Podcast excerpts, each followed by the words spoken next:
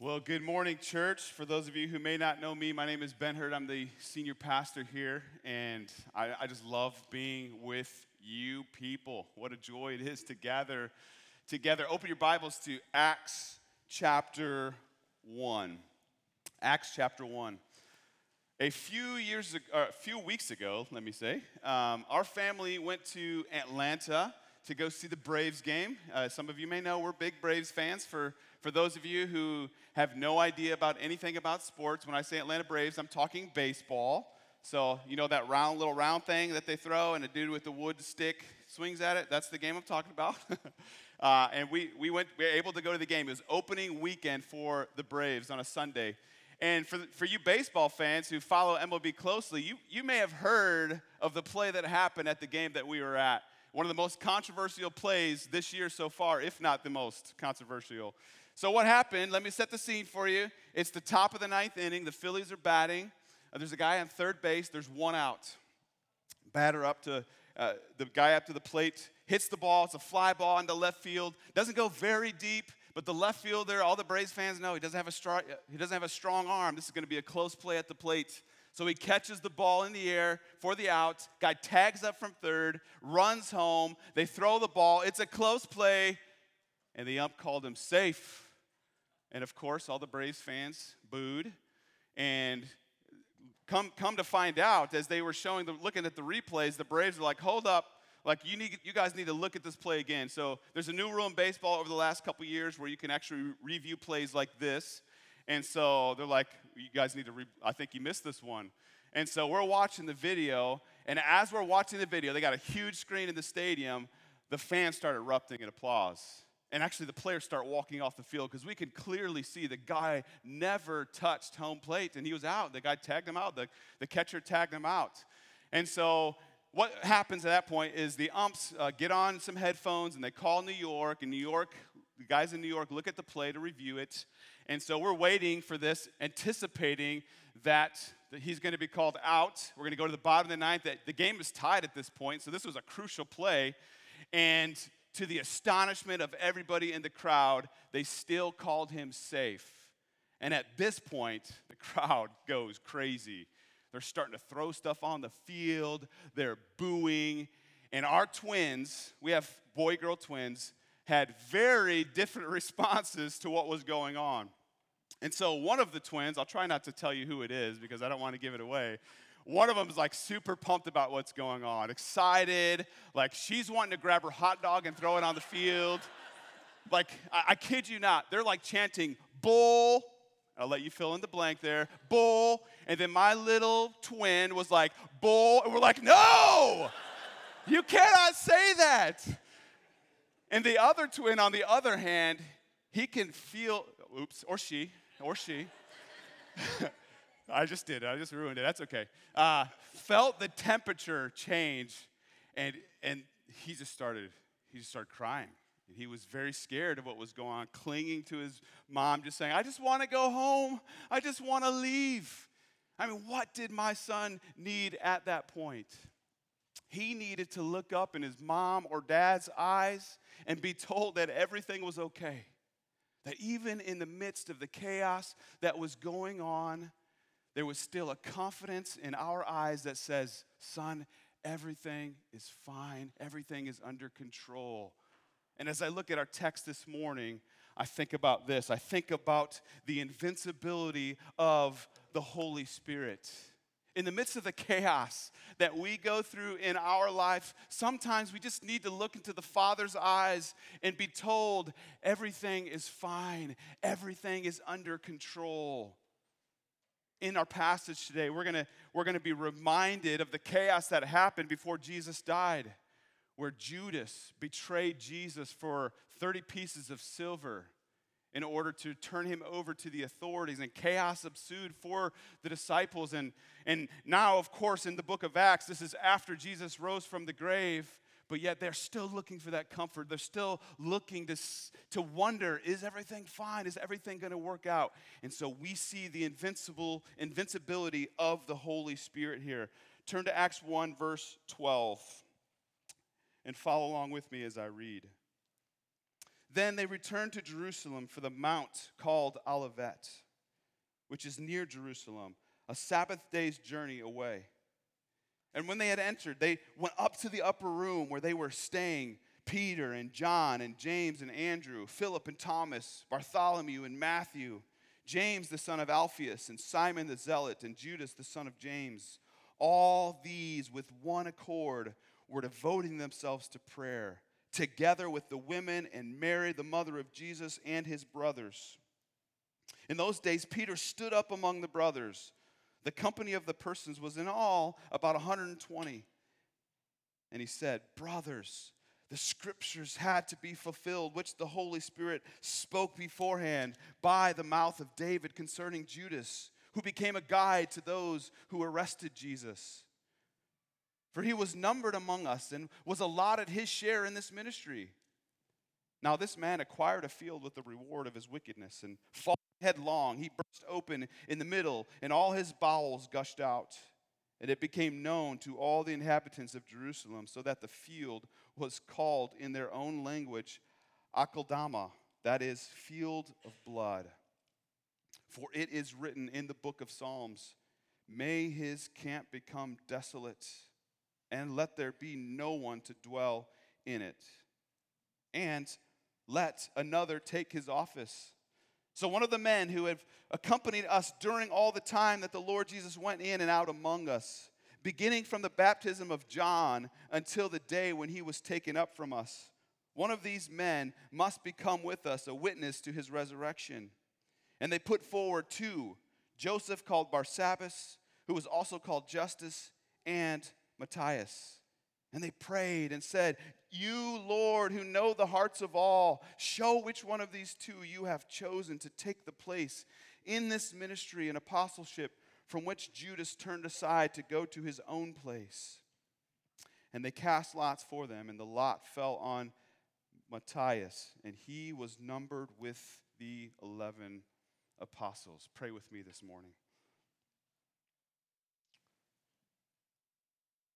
Father, we have already confessed to you that we love you because you first loved us. And Lord, we confess as we live in a broken world, Lord, there are sometimes, there are some times where we need to know and remember. In fact, it's every day we need to remember this and know this that you are invincible.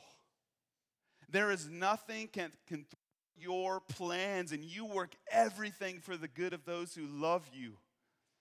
And so, Lord, I pray that this morning, as we look at your word, that we would be overcome with confidence, not in of ourselves, not in our church, but that our confidence would be in you.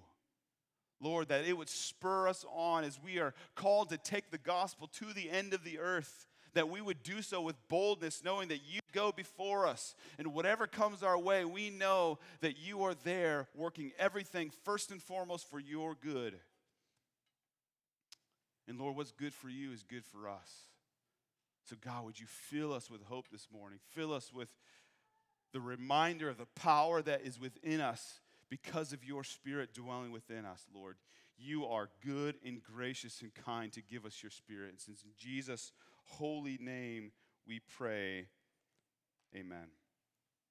And so last week we started the book of Acts. We looked at the main verse of this whole book, Acts 1 8. Just look at that again, real quick. This is kind of the overarching theme of what takes place in the book of Acts. Acts 1 8 says this But you will receive power when the Holy Spirit has come upon you, and you will be my witnesses in Jerusalem and in all Judea and Samaria and to the end of the earth. And so we've titled the kind of the overarching theme here, To the End of the Earth.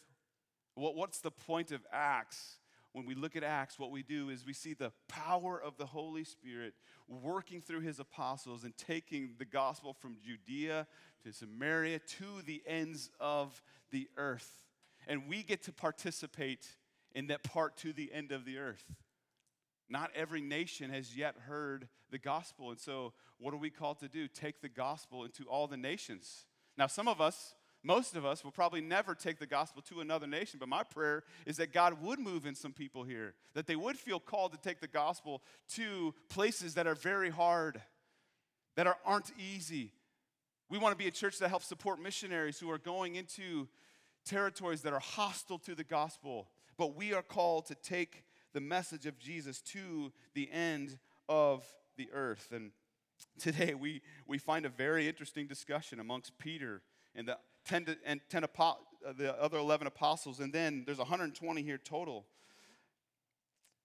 And they were all handpicked by God to build the church. And as we see here, a closure is going to come to Judas. We're going to close the books on what happened to him. It's an intriguing passage, no doubt, but I but what I see here is the power of the Holy Spirit on full display. And so let's talk about the invincibility of the Holy Spirit. The first thing we see here in verse 12 is this. The Holy Spirit will use unify will use unified prayerful churches. The Holy Spirit will use unified prayerful churches. Look again with me at verse 12. Then they returned to Jerusalem from the mount called Olivet, which is near Jerusalem, a Sabbath day's journey away. And when they had entered, they went up to the upper room where they were staying Peter and John and James and Andrew, Philip and Thomas, Bartholomew and Matthew, James the son of Alphaeus, and Simon the Zealot, and Judas the son of James. And all these with one accord were devoting themselves to prayer, together with the women and Mary, the mother of Jesus, and his brothers.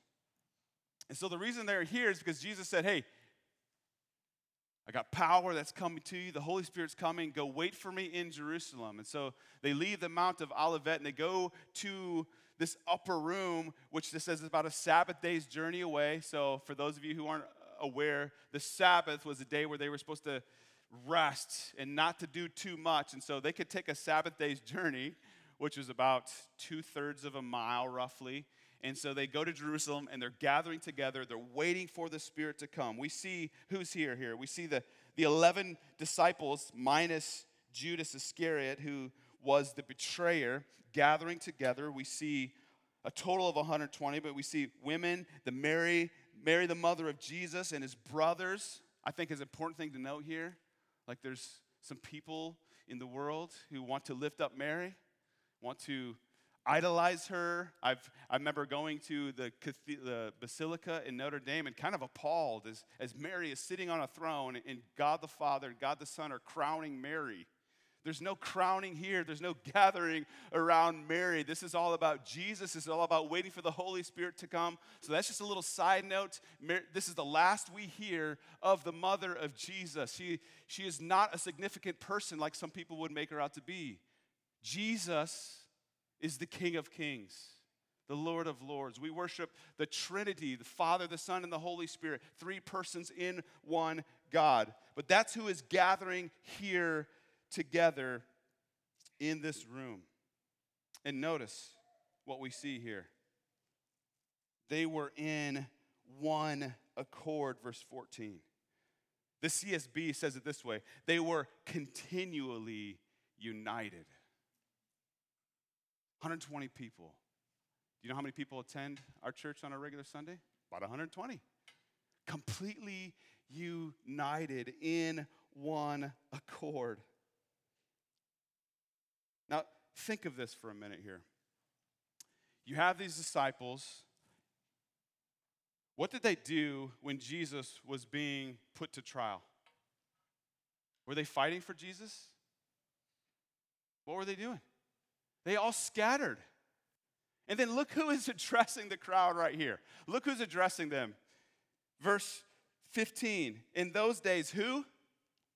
Peter. So Peter is addressing the crowd. Do you guys know what Peter did? So imagine, imagine, I can only imagine what I would think some people might be thinking. Like, why is Peter addressing the crowd? I mean, yeah, sure, I might have walked away, I might have abandoned Jesus, but I didn't publicly deny Jesus three times. Who is he to address us? What right does he have to come and try to tell us what we should be doing? or trying to unite us when He's the one who publicly rejected Christ. Does that sound familiar? Don't we look at the world and see so much reject, rejection that happens because we stumble and fall from time to time? We don't always get things right, and so what can we do? We just abandon and we just leave one another. That's not what happened here. And the reason why I think this is true, the reason why I think they responded this way, is because I think they were finally starting to understand what Jesus accomplished for them on the cross. They were starting to feel the weight and see that he was on the cross because of their sin.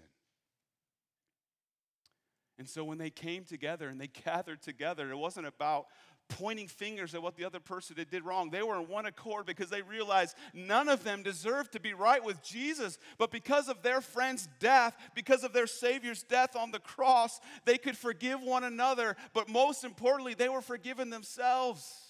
They realized that their sins against Christ were far worse than anybody else's sins against them. And so they were in one accord. We're going to fail one another. Hopefully, it's not on purpose. I hate to break it to you, but I am far from a perfect person. And our other elders, Mark and Aaron, are great dudes, but they are far from perfect. We're going to fail, we're going to stumble. But as a church, when we realize we are united by the blood of Jesus, that is a church that the Holy Spirit will use. And so let me ask you are you participating in helping make this a unified church? Understanding that you're going to encounter people who don't always get it right, just like you, right? But are willing to work through our struggles, understanding that we are united because of what Christ has done for us on the cross. The Holy Spirit will use a unified church. Notice what else they were doing, though. Not only were they in one accord, not only were they continually united, but they also devoted themselves to prayer. They devoted themselves to prayer. Now, we don't know exactly what they're praying for, but I could imagine they're thinking about the fact that Jesus, their leader, had left them and they're wondering, I mean, what, what is this promised Holy Spirit? What is this power? Lord, help us. Lord, help us to live without you here with us. What is that going to look like? Lord, help us. How, how could we possibly take the gospel from this little city and go to the end of the earth? How is that going to happen? Lord, we, we need you. We are desperate for you. They're praying for strength. After all, they had witnessed Jesus, the Son of God, who over and over again excused himself so that he could pray. In fact, he's about to face his death. What is he doing? Like, oh, this is coming. Oh no, what am I going to do? What's he doing? He's praying. He's going to his Father. If Jesus needs to go to the Father to pray, how much more do we need to seek our Father out? In the midst of the struggles that you are facing, what is your first step that you take? Are you running, running immediately to the Father? Or are you running to like internet? How do I how do I work this out? Going to other people, how do I work this out? Or the first thing we do is hit our knees and realize, God, I am desperate for you. If you don't show up here, I am lost. And the disciples realized this. They were giving a task that was impossible for them to do. And so, what's their response? Is they gather together, united, and they pray. Brothers and sisters, that is what God has called us to do. Not just to pray on our own, but to come together and pray. And so, after the service today, the first of every month, we are praying. Are you committing yourself to be here so that we can continually be united to one another through prayer together? And we'll be out by 11:15, plenty of time for lunch. it's important for us that we realize Here's, here's I think, why a lot of us don't pray is because we don't realize that we are desperate. And sometimes we wait until we get into this desperate hole where then we come to the Father and then we're like, Where were you? God, where are you? Why are you allowing me this? Why are you allowing me to experience this when we haven't sought Him out from the beginning? And so we're probably in a hole because we haven't spent our time pursuing Him and helping us understand. Here's, here's the thing when we look through Acts, you're going to see something amazing. This is not like they come to salvation, they receive the Holy Spirit, and it's like a fairy tale where they live happily ever after. We're not going to find out like that they, the Holy Spirit comes and then the gold the, the yellow brick road opens up for them and they just got to follow the yellow brick road and they'll make their way to glory skipping make and with life easy. No what we're going to find out is we're going to see stephen. Stephen who's full of the holy spirit and declares the gospel and what happens to him for it? He is stoned to death. And I've mentioned this already, but all the disciples except for John are martyred for their faith. So we're desperate people. The world hates us. And that's why it's so easy for us to kind of play church, but then Monday through Saturday, we're living a different life. Are you desperate for Him? Do you see how desperately you need Jesus? Not when you're at your worst, but when you are at your best. In fact, that's the most dangerous time, isn't it? When things are going honky dory, things are going well, that we think we got this. And so Jesus is a tool that gets put back on the shelf because we don't really need that tool yet. When we come to realize that we are desperate, just as desperate for Him now as we were before we were saved, we will spend more time praying. And let me just say, as a church, we are desperate for Him. Not because I think the wheels are falling off, it's because I know that our hearts are sinful and deceitful. So many churches during this season are struggling with unity because we have our own little issues that we think we need to proclaim and we need to think should be at the forefront. There's one thing should, that should be at the forefront, and that is the proclamation of Jesus Christ to a world that desperately needs to hear. Amen? Not this other stuff. Are you contributing to the unity of this church? To the unity of Big C Church? And do you realize how desperate you are for God to work in your life? We are called to participate, to take the gospel. Some of you may be the only Jesus some people will ever know. Let that sink in. Hopefully, that makes you not like, I'm out, but just like desperate. Jesus, your the power, and here's the thing the power that raised Jesus from the dead lives in you. And he wants to use you. The Holy Spirit will use unified, not might. The Holy Spirit will use unified, prayerful churches. Look at verse 15 with me. In those days, Peter stood up among the brothers. The company of persons was in all about 120 and said, Brothers, the scriptures had to be fulfilled, which the Holy Spirit spoke beforehand by the mouth of David concerning Judas, who became a guide to those who arrested Jesus for he was numbered among us and was allotted his share in this ministry. Now, this man acquired a field with the reward of his wickedness, and falling headlong, he burst open in the middle, and all his bowels gushed out. What a wonderful thing to be reading on a Sunday morning, huh? and it became known to all the inhabitants of Jerusalem, so that the field was called in their own language Akeldama, that is, field of blood.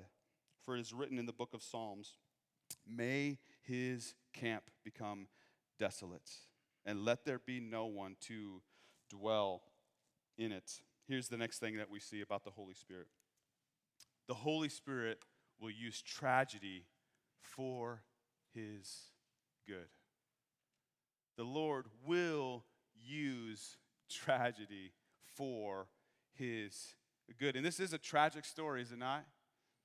You got one who walked with Jesus, who was in his most, one of his most intimate circles of people that he fellowshipped with, and he was a crook.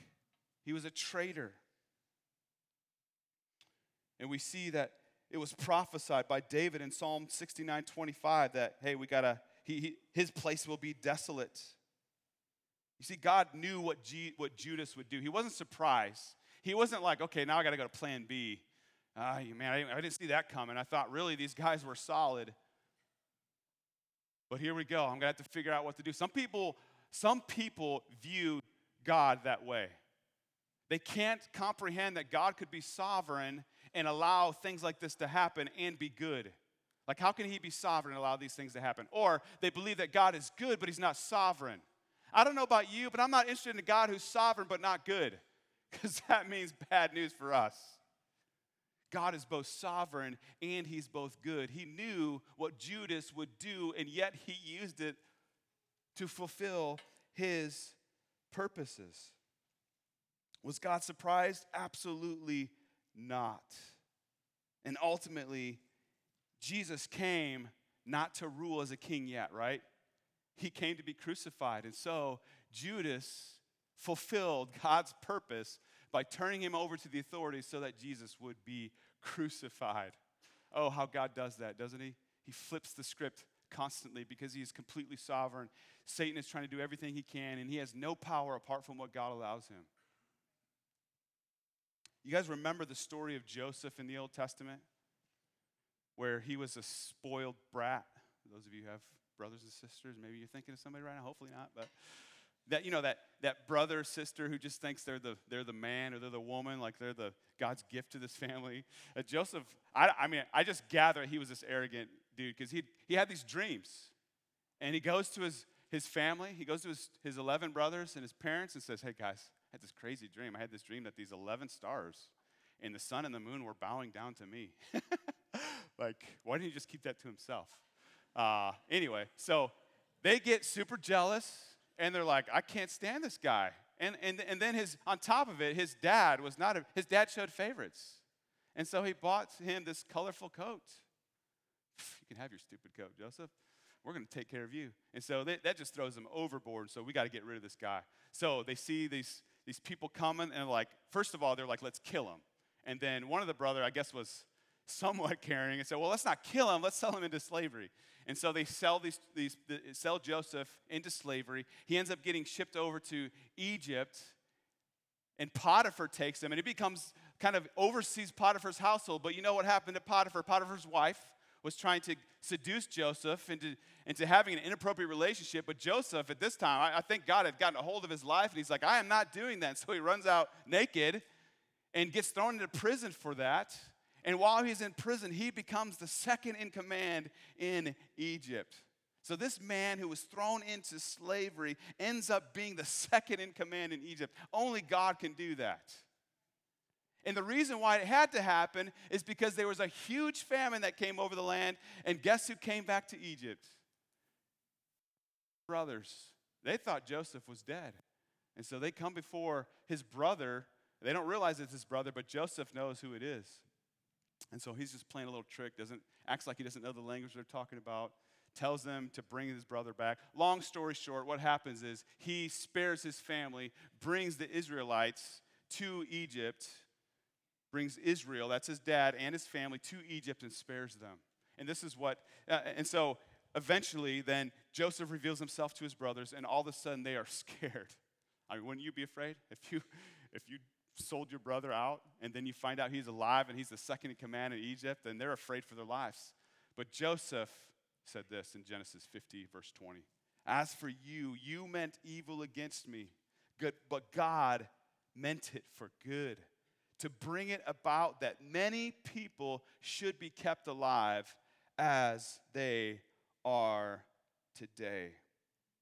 God is sovereign over all. You can't mess with the Holy Spirit. He uses tragedy for his good. And that's why David wrote 1,000 years ago. We must understand, too, that the Holy Spirit will never do anything contrary to what God's word says. He's going to carry out what's been prophesied. And so, in Psalms, we see uh, in your scriptures here, verse 20, may his camp become desolate, and let there be one, no one to dwell in it. Now, we, we got to understand here, there's some things here that are, you know, Judas didn't buy this property, but rather he hung himself because of the shame of denying Jesus, selling him out. He took the money, threw it into the temple, and then the Pharisees took the money and bought this property. And that's what's going on here. He didn't buy it himself, but they did it because of what happened. And they tried to take the high road, the, the Pharisees did, and say, I can't take this money. This is blood money. And so that is what took place there. But the Holy Spirit carries out what the scriptures say. And if the scriptures are true, and if the Holy Spirit is who wrote the scriptures, then we need to come to understand what God's word says. And Jesus has called us to take the gospel to the end of the earth. Every believer, that's not just the pastor's job, that's not just the elder's job, that's, that is what every believer is called to do. Are you convinced of that? Do you live your lives as though you are God's witnesses wherever you go? Your job is not just to make money so that you can survive, your job is also a ministry for you. If you call Jesus your Lord, do you realize that you're in full time ministry too? And the Holy Spirit is going to give you the power to do what He's called you to do. And He's going to use tragedy sometimes in order to do it. As we mentioned, Acts is no fairy tale. Tragedy will come. Satan is going to try to destroy his church. But let me tell you this. Let me ask you this. It's been 2,000 years since he died. Has the church disappeared? No. People have tried to burn all of Scripture. Do we still have God's Word with us today? It's because the Holy Spirit is doing His work. The Holy Spirit is invincible. Amen? And I think there's a lesson for us to even see in this too. I think sometimes we can look at Judas and think, man, what a scumbag. I'm, I'm above that. But I think it's a lesson for us all to realize that even Satan can use believers in the church in order to bring disunity. Judas, Judas wasn't like going about his happy life, like, oh, I'm a good guy, I'm a good guy, and all of a sudden he's like possessed by the spirit or the, the, the demons, and then like I'm gonna sell Jesus. Like it was in him from the beginning. It's not like God like forced Judas to do what he did. God used Judas, who was sinful in nature and was greedy from the get go. Do you remember when the woman poured out the perfume on Jesus' feet and wiped his feet with her hair? And Judas was like, Come on, what are you doing? That money could have been used for the poor. Do you think Judas cared about the poor? Judas didn't care about the poor, he cared about his own money that he could swindle out of it. We must be careful that we don't look at Judas here and think that we're above him. We could find ourselves being the very tool that Satan would want to use to divide the church. So don't be a Judas. Guard your heart. This is why we walk in fellowship with one another, to guard our hearts.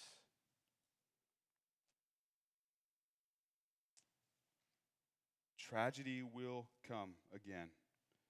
There are wolves that will come amongst our congregation.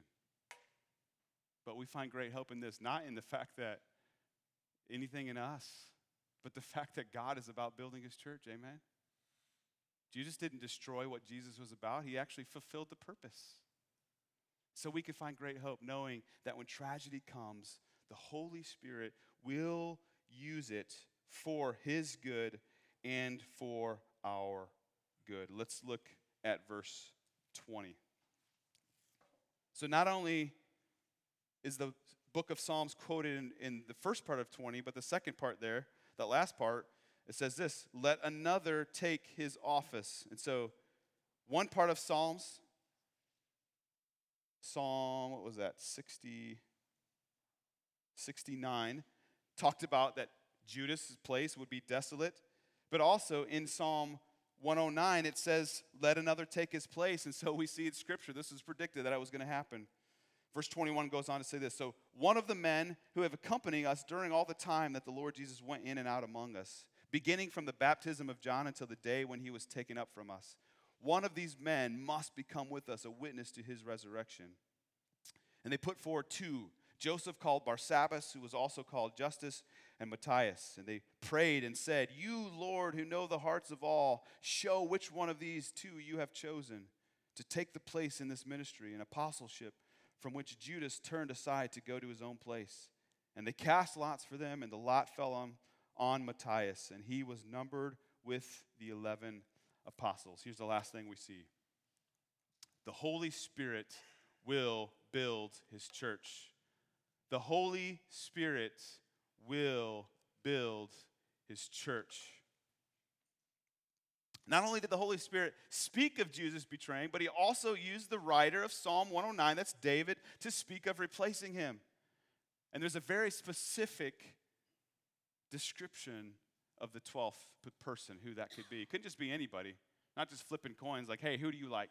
Yeah, let's go with that guy. It had to be somebody who would walk with Jesus. Somebody, while Jesus was walking this earth, had fellowship with him. I don't know why God decided 12, but for whatever reason, he decided 12. And so this person had to be somebody that had a relationship with Christ and who also witnessed the resurrection. And it came down to these two men. And notice, what did they do when they needed to replace him? What did they do? They prayed. Here's a decision we have to make. This is huge for us. This matters greatly as we're trying to build the church and extend it to the end of the earth. We are desperate for God to bring the right man in. And so they dedicated time to pray, asking the Lord to reveal. And so they cast lots. Lot, eh, that was an Old Testament practice where they would seek God's will through that. They prayed, they sought Him out. Oh, that we would be a people that when we needed wisdom, and we need to decide to a certain direction that we would first pray. There's a lot of man made stuff out there, isn't there? Even in the church, we can get so organizational that we forget, Lord, we need you to move. We can't have someone fill out a paper and they fit the description that we want on the paper, and so we move forward with it. We first need to pray and seek the Lord and ask Him to meet us in that. And we also need to understand here that ultimately it is God who builds the church. He is the one who puts leadership into position. So he is the one that we want to lean on. And we can find great hope knowing that if there's a need for someone, that God will meet the need. And in that, I think it's a sobering reality too to realize that none of us are irreplaceable. And I think that I think that's where I see I see are you broken like whenever you see a church, like a mega church, a large church, where has another moral failure amongst the leadership? Like, just kills me. Breaks my heart when I see any leader do that. And I, I wonder if one reason why they do that is because they think they're irreplaceable. They come to a place where they are untouchable. I see this with athletes too. Like, oh, I make such a money, I can take advantage of these women because I make lots of money. Not everybody's like that, but I see some people who are like that. They think somehow they're irreplaceable. I'm God's gift to this church. If I ever get to that point, toss me out, please. I am not irreplaceable. If God would choose to move me on in one way or another through death or through firing or through moving my heart somewhere else, my prayer for you is that you would not lose hope because your hope is not in Ben Hurt. And if it is, I mean, God have pity on your souls. the hope is not in Aaron and Mark either. It's not in the elders. It needs to be in Christ. And so find great hope that no matter what happens with leadership, don't trust in man. Man will fail you every time. Trust in the Holy Spirit who will build his church because he cares far more about the church than you do. He cares far more about the church than I do and He will establish what is needed. I am here with my hands open. I don't have any, any plan to leave at any point, but I'm like, Lord, use me for whatever you want. And I think, I think when we understand that we're not irreplaceable, it allows us to be humble and allows us to serve like crazy, trusting the Spirit will use us. So I don't want you, some people you need to hear that part. Some people you need to hear you say, hey, you're not irreplaceable. if you walk away, God's going to bring the need. I don't say that as if I don't care who leaves. I say that to humble us. Some of you need to understand you are not irreplaceable. But some of you also need to understand that guess what? God can use you. If the Spirit dwells in you, He wants to use you. And He is able to use you. The problem is, I think it goes back to the, to the point where we forget that we're desperate or we don't know what to do with our desperateness. We, we think somehow we should feel like we have this together. Look, I don't come up here every Sunday thinking, I got this. I got this gig kicked, kicked, man. I could do this for, with my eyes closed. like, there's a desperation that we all need in every single day of our lives because we are one step away from throwing it all away. We're one step away from selling ourselves out and causing a destruction. I'm one choice away from ruining any ministry I have. Husbands and wives, we're one step away from throwing our families away. Some of you have tasted and seen that. But for those of you who are like, I can't, I don't know what to do, man, I want you to find great hope in knowing that the Spirit, I've said this many times, the Spirit who raised Christ from the dead dwells in you. Don't leave the work up to the leaders of the church.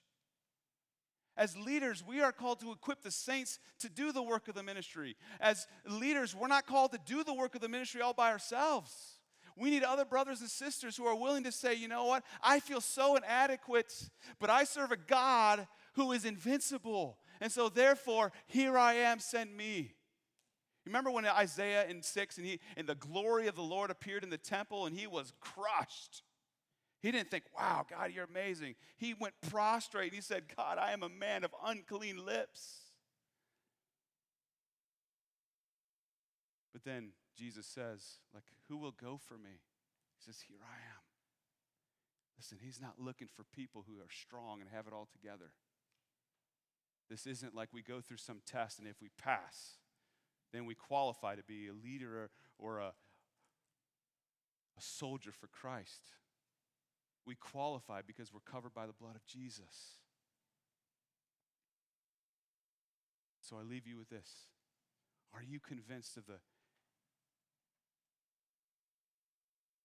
inability to stop the power of the Holy Spirit?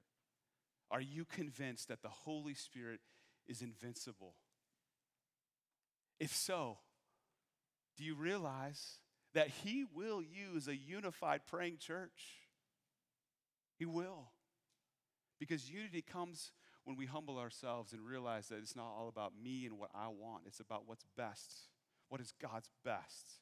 It's one thing I love about Aaron. He always says, What's, what's God's best? God will use a unified praying church. But also, this no, tragedy's coming.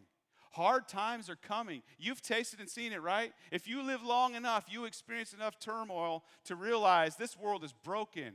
But do you understand that the Holy Spirit will use tragedy for His good and for ours? Don't lose heart. Keep fighting. And do you realize, do you remember the Holy Spirit will build His church? And the gates of hell will not prevail against it. But you're part of that church. If you've repented and placed your faith in Christ, you have what it takes to be his witnesses, not because of you, but because of the Spirit that dwells in you. So stop beating yourself up. Stop saying you can't do it. You're right, you can't do it, so get over it. Humility is not thinking less of yourself, it's thinking of yourself less. That's our problem. We spend too much time thinking about how weak we are instead of realizing and remember how powerful God is who wants to work through weak people. And so, if you're like me, who all you can see is failure, get over yourself. You're right. The problem isn't getting confident in yourself. The problem is getting your eyes off of self and getting confident in the spirit that dwells in you. Amen? The Holy Spirit is invincible. He will do the work of His church for the church, and He wants to do it through us. Let's pray. Father, your Holy Spirit is invincible. Lord, as I think of where I want to see this church go, I don't care about how big we get. I just want to be faithful.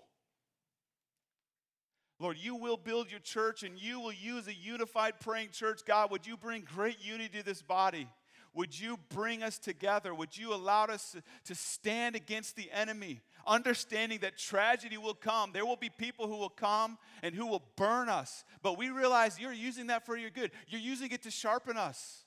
Lord, you flip the script on everything because you are completely sovereign, in control, and you are good in that. Lord, would you build such a strong faith in us for you, not in ourselves? This isn't about pulling up our bootstraps. This is about renewing our minds and our setting our hearts on the things above. Oh Lord, help us to take our eyes off ourselves. Help us to get over the fact that we are inadequate. We are absolutely inadequate on our own. So, God, in our inadequacy, keep it from letting us lead to sorrow and being quiet and realize, Lord, that instead you've not given us a spirit of fear, but of power of sound mind. God, would you move in us? Lord, help us to understand the power that dwells in us. Oh, Lord, I forget. I forget. God, renew us this morning so that when we go out into the world that is wicked and evil, that we would remember your goodness, we remember your spirit is with us, and that we would be your witnesses to the end of the earth. And if that means literally, Lord, then so be it. Send some of us to the end of the earth. And if it means that we give our lives literally, physically, God, use us. Take our eyes off of ourselves, off of stuff, off of prosperity, and turn it to you. God, remind us convince us, convict us of the invincibility of your spirit. Thank you that you want to use us, even though we are so broken and so fallen. Yet you use us, Lord. Thank you. It's in Jesus' name we pray. Amen. Won't you stand and let's sing in response?